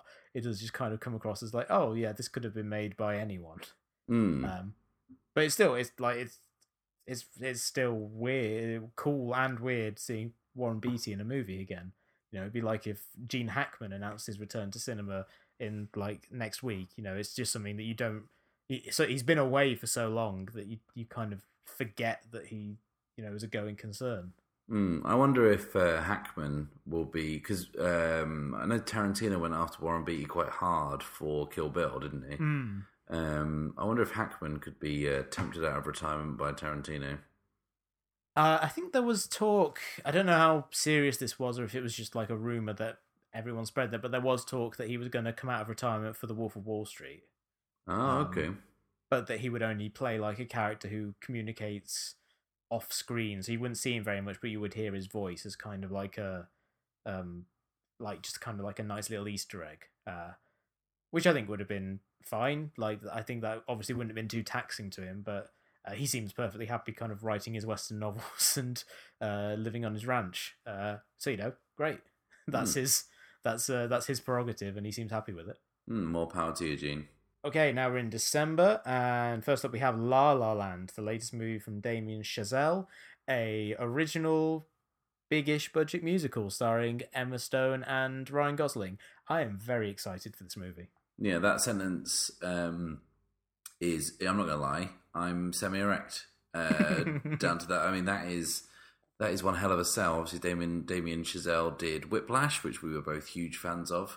Um, and when I heard he was doing a musical, I was my interest was instantly piqued. And then that kind of combination, um, and in addition to the trailer, uh, makes it look like an absolute delight. I mean, that was one of the big films coming out of Venice, wasn't it? That, that I think it might have opened or closed Venice, or it was, you know, it was it was in in the kind of held in high regard. And the word coming out of that festival was that it was every bit as kind of charming and lovely as as you kind of think it is.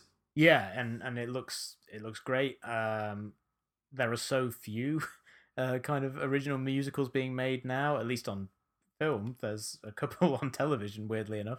Mm. Um, but like uh, he is someone who I think has a real grasp for how to sell, to use music as a kind of a storytelling device and to drive the narrative, even though uh, all the music in Whiplash is instrumental. He did a fantastic job of making each musical sequence really advance the story in a in a kind of consistent way and play into character.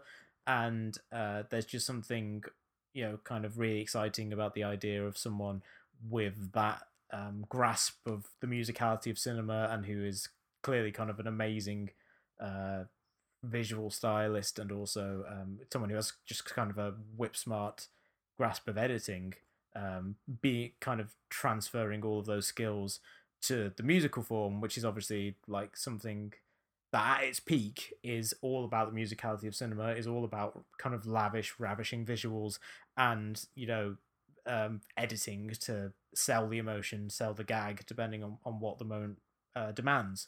So not only is it uh, something that I'm excited to see just because I love old school kind of romantic Hollywood musicals, but I, it feels like uh, he's the right person to do it. Mm, yeah, and with that one too as a cast, um, that can't fail to kind of clean up. Mm, yeah, exactly. Uh, next up we have Jackie, which is a movie about the life of Jackie Kennedy slash Jackie Onassis, starring Natalie Portman, which is something I wouldn't usually be that excited about because it does sound like kind of Oscar bait nonsense. But it's directed by Pablo Larraín, who is a kind of Chilean director. Uh, directed the movie No with uh, Gabriel uh, Garcia Bernal a few years ago, which was a really uh, kind of fascinating political drama. He also directed a movie called uh, Tony Manero about eight or nine years ago, which was about a serial killer obsessed with Saturday Night Fever. Uh, he's a guy who has a very interesting kind of sensibility, and um, everything that people have said about the film so far makes it sound like it's kind of a more impressionistic and opaque take on a biopic, uh, which makes it sound a lot more interesting than, you know, Natalie Portman plays Jackie Kennedy uh, would suggest. Mm, yeah, when I first heard about it, I was like, you know, my interest uh, in that was not really that high, um, and I didn't know that it was the guy who had done No, which is a pretty startling film, mm. um, until you just said it. Um, so I'm in, in, instantly interested beyond the fact that people were talking about it, saying, you know, it's really not what you expect, which is kind of good because it is around this this time that we do get uh, the kind of the slew of biopics and um, that kind of uh, Oscar bait nonsense. Mm. And like biopics is probably my least favourite subgenre of, of movies because there's so many mediocre and terrible ones. So, but I am always on the lookout for one that tries something interesting. That's why I really liked Steve Jobs from last year, because it actually tried something interesting with the idea of, you know, movie about a great significant person kind of storyline. Uh, and this one seems to be in a similar vein. Obviously not the kind of weird free act structure thing, but it certainly seems like a more interesting take on, on the material. Mm. Uh, next up, we have Star Wars Rogue One, or Rogue One, A Star Wars Story. I'm not entirely sure what the actual title will be in that instance. Um, but that looks good. Looks like a fun film. Mm, yeah, I don't like Star Wars. Um, no, I am uh, kind of excited for it. We've talked a lot about this film, so we won't talk about it too much here. But um, the one thing we haven't talked about is that they've recently replaced the composer, which mm. um, could give credence to the fact that the film might be in trouble. Um, yeah. Because that's not a usual step um, to do. Um, I mean, maybe the schedules have misaligned it, so he can't finish it. He's got to move on to something else, or maybe the film is such a tonal um, kind of like vomit stream that they can't kind of figure out what it is, and they're having to bring someone else in. Um, so yeah, who knows what that's going to be like? I mean, it can't be any worse than the prequels. Mm, well, well, the guy that they brought in is Michael Giacchino. Yeah, I mean, it's is... not just, it's not just any old clown. It's not yeah. like Den- Dennis Waterman they've got into like hum a theme tune. Um, you know, it is a you know bona fide kind of inside out man. Do you know what I mean? He knows what yeah. he's doing. Um, but uh, yeah, I mean, yeah, I mean, it, I think it's going to be weird when we actually see it, and we're going to be like, well. Yeah, okay, obviously we all knew that was in trouble, or it'll be like, ha, nothing to worry about. Yeah, it is, it's, you know, I think we've talked about this before in terms of, like, troubled productions, is, like, no one remembers the troubles as the film ends up working. Mm. It's like, unless it's, like, you know, Apocalypse Now, where it's like, can you believe they made such an amazing movie after everything went horribly wrong? Uh, more, the kind of, in the more mundane description of a troubled production of, like, yeah, we had to kind of do reshoots, and we had to swap producers, or we had to kind of recast, you know, kind of like the stuff that isn't, oh, people died and the lead had a heart attack. Um, mm. That that stuff all kind of gets lost in the wash when the film comes out, and they only remember, even films that don't do very well, people don't usually remember the details. They remember the film itself. Mm. Um, but yeah, I think it'll be interesting. I, I also kind of, from a musical perspective, I just kind of find it really interesting to see, A, if they can escape like the temp track problem that we talked about. Um, you know, if you can actually have distinctive music, or if the temp tracks they'll use will just be music from other Star Wars movies, so it'll all feel of a piece, um, or if you'll actually get something distinctive and like uniquely to like Michael Giacchino's aesthetic, because he mm. is someone who's like a really great composer, and he does actually write memorable themes, like the music to Inside Out, uh, you know, reduces me to tears just thinking about it. The music to Up's beautiful. The music he did for The Incredibles is great. Um, his work on Lost is also really, really fantastic. Uh, you know, he's he's kind of one of the greats of the, the modern era, um, certainly in Hollywood.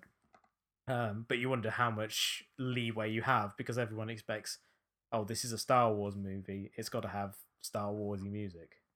Yeah, that, I mean, that is a weird thing, isn't it? That ultimately, uh, you can bring in uh, any kind of artist to make a make a Star Wars movie, but to what degree is it just big budget Star Wars fan fiction? Hmm. Uh, well, I guess we'll find out in December. Mm, can't we? Uh, next up is A Monster Calls, a film we've talked about a little bit on the show before, so we don't probably need to rehash it too much.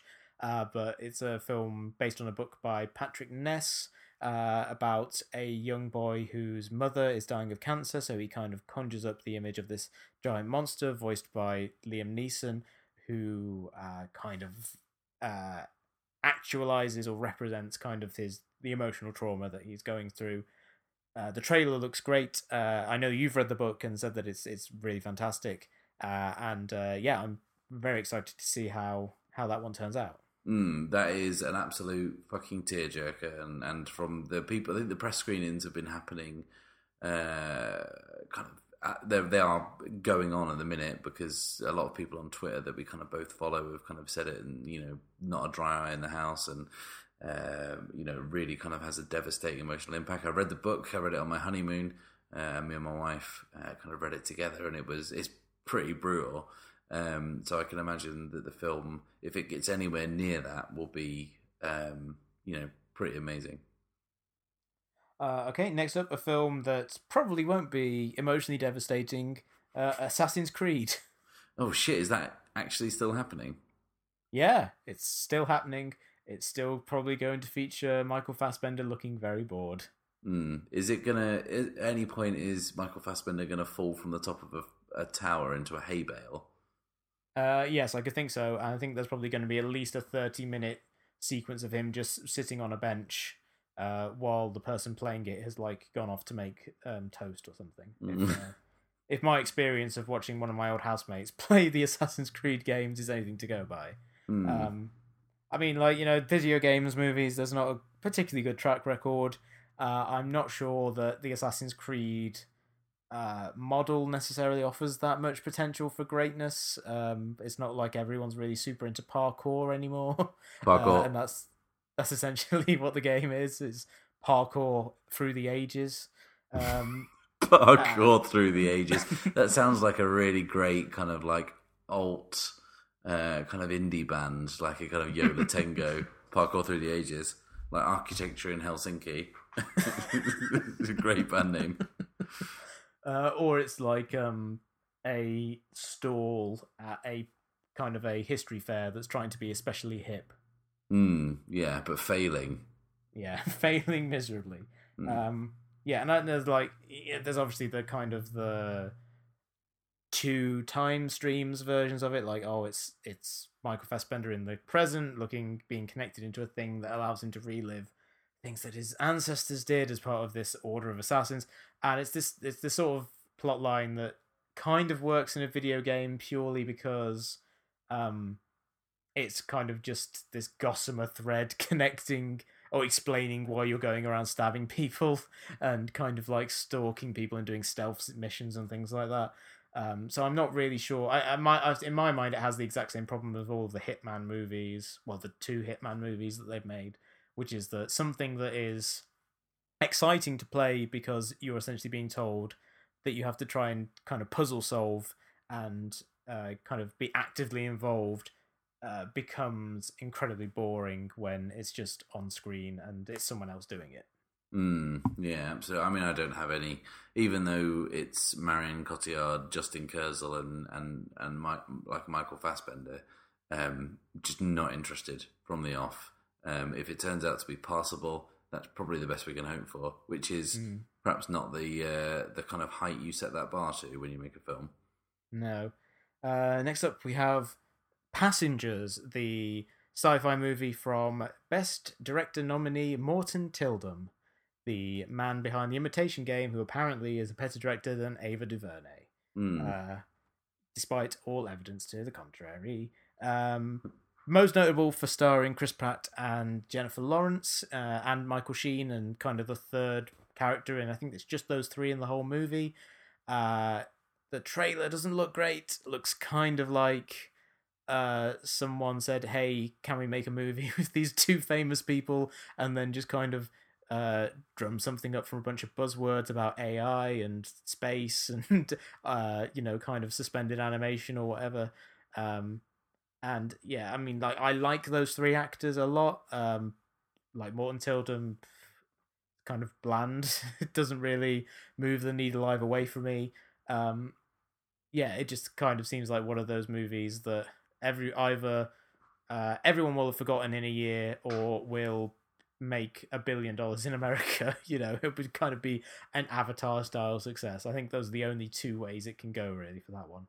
Mm, I think, to pitch it kindly, it's uh, watch these two attractive people fuck in space. I think that's kind of how that, because it's kind of like a romantic film but set in space. Yeah. What Michael Sheen is doing that whole time while those two are at it, I'm not sure.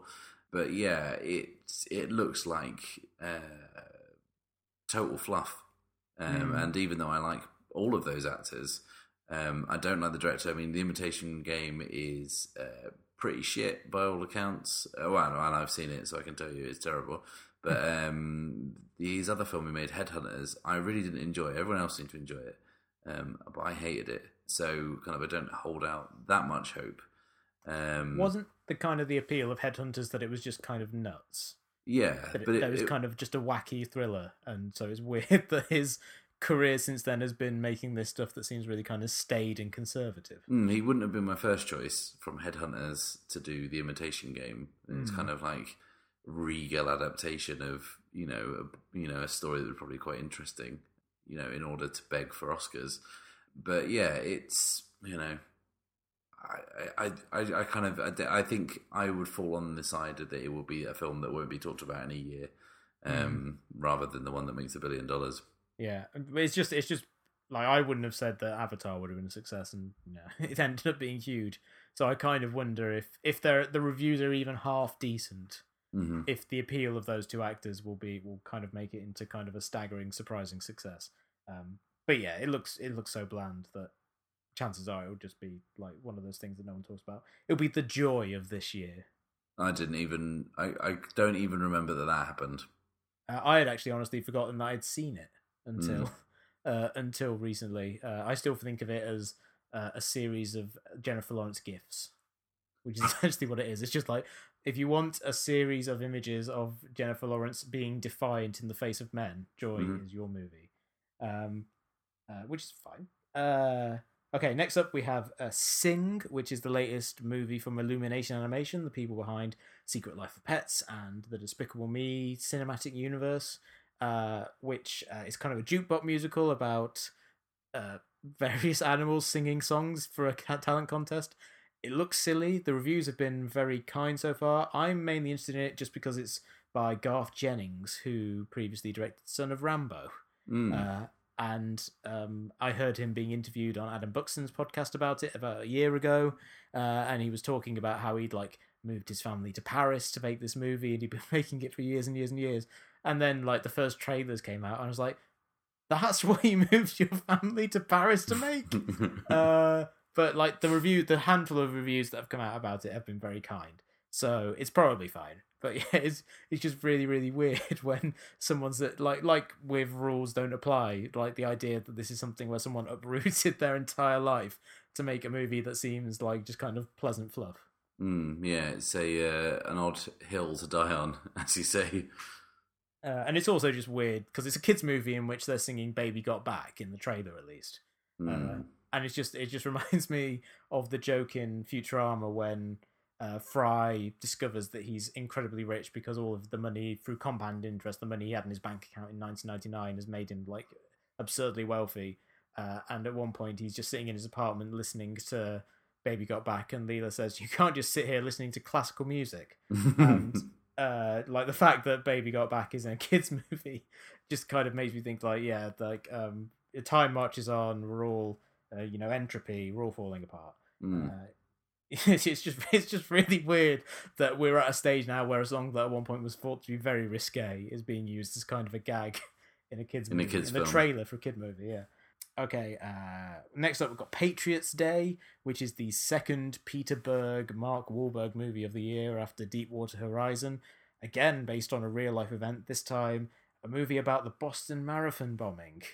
Mm. Um, Uh, I'm I'm not one of those people to kind of say too soon, but too soon. it, it, it does feel too soon. I mean, yeah, it it, it, it I don't know. I've, I I mean, it's still going on. I mean, that mm. trial's still happening. Yeah, it's very it's yeah. It just kind of feels a little bit kind of uh, icky and uncomfortable that it's been made, and it also doesn't feel like the sort of story where you can really mine a huge amount of like. like drama and material, I guess, um, unless you're doing like an Altman-esque take where you're looking at all the, the effect on all these different people. Um, but it doesn't seem like the sort of kind of crowd-pleasing-y thing that Peter Berg and Mark Wahlberg seem to be aiming for with their other work together.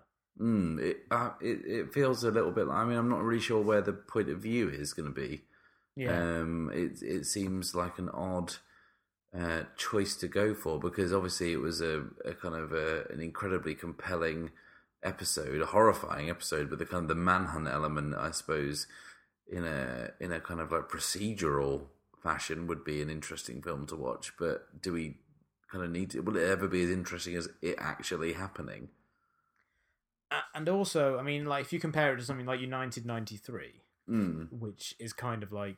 Um, similar, and you know, he's kind of a, a dramatization of the of, of the events of a particularly kind of awful day and a, a particularly awful attack on American soil. Uh, like there, you were getting kind of an insider's view of, or an imagining of, of you know, the last hours in the in the, the um in the lives of the people on board Flight ninety-three. Whereas this, it's like most of it's pretty well known, like everything that happened. It just seems like you're taking events that are in the public domain that people kind of know about and then just having famous people redo them. Mm. Uh, and you kind of, and unless you feel like, unless they're bringing some sort of particular emotional sensitivity to it or some kind of new insight, uh, it doesn't, it, it, it, it's very hard not to think that it's going to be exploitative. And you don't know, like there's, there's probably a lot of interesting stuff to be gained from like a retelling of the manhunt and everything. But at the same time, it was something that played out on the national news and on Twitter and Reddit. Uh, honestly, a documentary about like the way in which that um, played out in the online sphere would probably be a lot more interesting than like a recreation of what happened in the real world, because that stuff's all kind of known. Mm. Oh, that that already exists as well. It's called The Thread. It's, oh, is uh, it? Yeah, a documentary. It's on Netflix. It's all right. I didn't I didn't know any of that stuff, um, but it was fascinating. Um, yeah, watch it. Okay, and last of all, uh, we have the movie Patterson, which is the latest movie from Jim Jarmusch, starring Adam Driver, who is slowly working his way through all of the kind of nineties auteurs, uh, having previously worked with the Coen brothers, uh, about a poet named Patterson, who's also a bus driver, who lives in Patterson, New Jersey. By all accounts, it's a achingly cool and lo-fi comedy. Uh, so if you have seen a Jim Jarmusch movie, you've seen Patterson, and if you like Jim Jarmusch movies, you'll probably like Patterson. Mm. Are you, did you say Adam Driver plays a driver? Yeah, he plays a bus driver, yeah. So he's finally living up to his name. Mm. Yeah, yeah. Um, Jim Jarmusch, uh, I'm trying to think of what he's done like recently and whether he's in need of, you know, like, well, I mean, maybe the fact that I can't think of what he's done. Um, what? Did you Only Love Us Left Alive? He did. That was oh, that, the most that recent was, movie. That was good. What was before yeah. that, though? The Limits of Control. That wasn't very good, was it, from memory? It was memory? very bad. It was a very bad movie. Um, yeah, he's also got a documentary about the Stooges out this year called, I think, Gimme Danger. Oh, that'd be cool. Which, which looks like it'd be cool. So he's he's got two movies on the go, and uh, they both look very, very interesting, very different.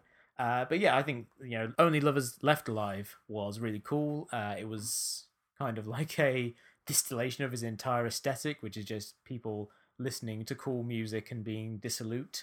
Uh, so this looks like it's a little more uh, kind of pushing beyond that and kind of more, yeah, obviously not vampires, so it's returning to the, the world of the human, um, which is exciting. And it kind of gives me the same feel of something like Broken Flowers, where it's recognisably a Jim Jarmusch movie, but it also has a vaguely more accessible air to it. Mm. Uh, and I, I do find it interesting when he tries to kind of branch out, when he does something like, like when he does a genre movie, like when he did Dead Man or when he did Ghost Ghost um, Ghost Dog. Uh, you know, it's it's always interesting to me to see someone who has such a distinctive and seemingly niche and finite aesthetic and tone uh, tries to kind of broaden out a little bit. Mm, yeah, yeah. Oh, I mean, his films are always worth watching, even mm-hmm. the ones that don't really work. Um, is that does that take us all the way up to the end of the year? It does. So wow. It's a packed three months. It is, um, and we've kind of squeezed them all or stretched them all into this uh, incredibly long episode. Um, thank you for bearing with us all the way to the end. Uh, but we will cap off the way we normally do with some recommendations. What have you got, Ed? Uh, well, I obviously have been on a plane a little bit recently, so I watched a couple of movies on the plane over. I have one anti-recommendation, which I always already mentioned, X-Men Apocalypse. Don't watch it. It's really bad. Um, but I also watched a good movie called Everything is Copy, which is a documentary about the life, work, and death of Nora Ephron, who is a writer-director, most famous for things like Sleepless in Seattle, When Harry Met Sally, uh, You've Got Mail, Heartburn, uh, and... This, the documentary is made by her son, or co-directed by her son, Jacob Bernstein, uh, who was her son was Carl Bernstein, obviously.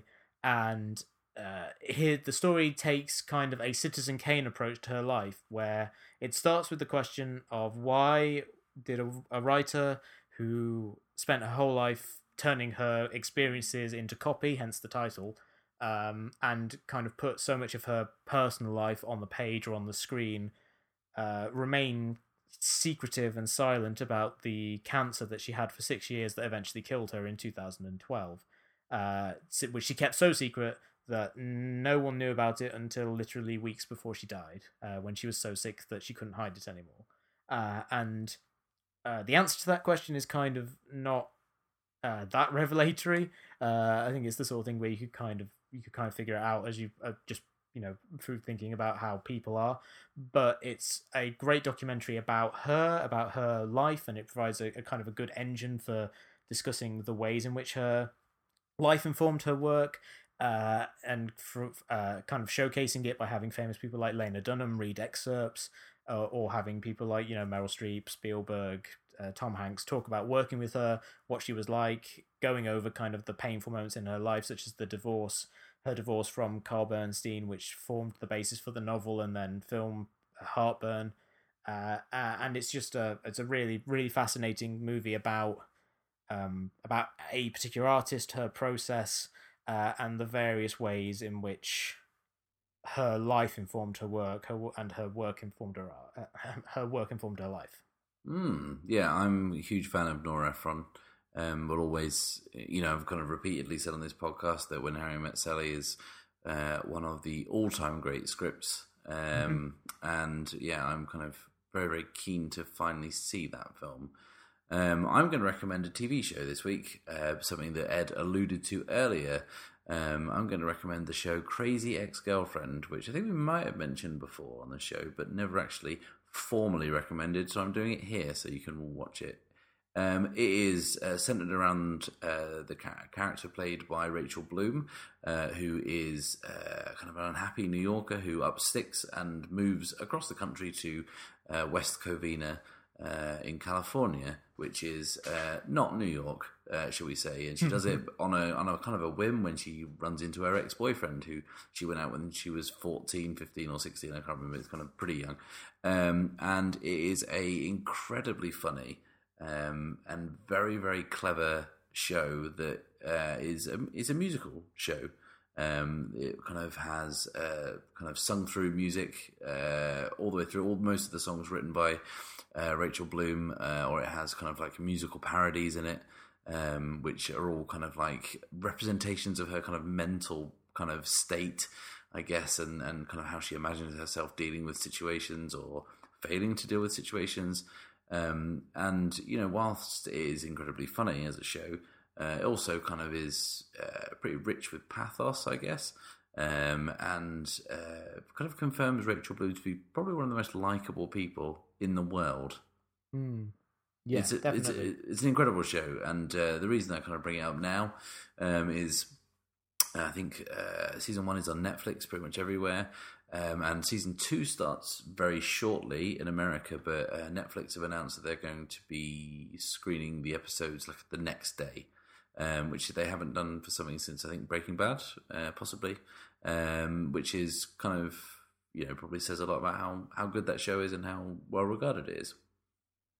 Yeah, and also um, in in kind of adding to the, the fact that it's a really funny show, it's got great music and great performances, uh, it also kind of has a nice line in deconstructing the notion of a romantic comedy and uh, the ideas and the ways in which romantic comedies have shaped people's uh, concepts of what love and relationships are. So it's a very, it's not only very funny, but it's also kind of a very savvy uh, show in kind of a metatextual sense.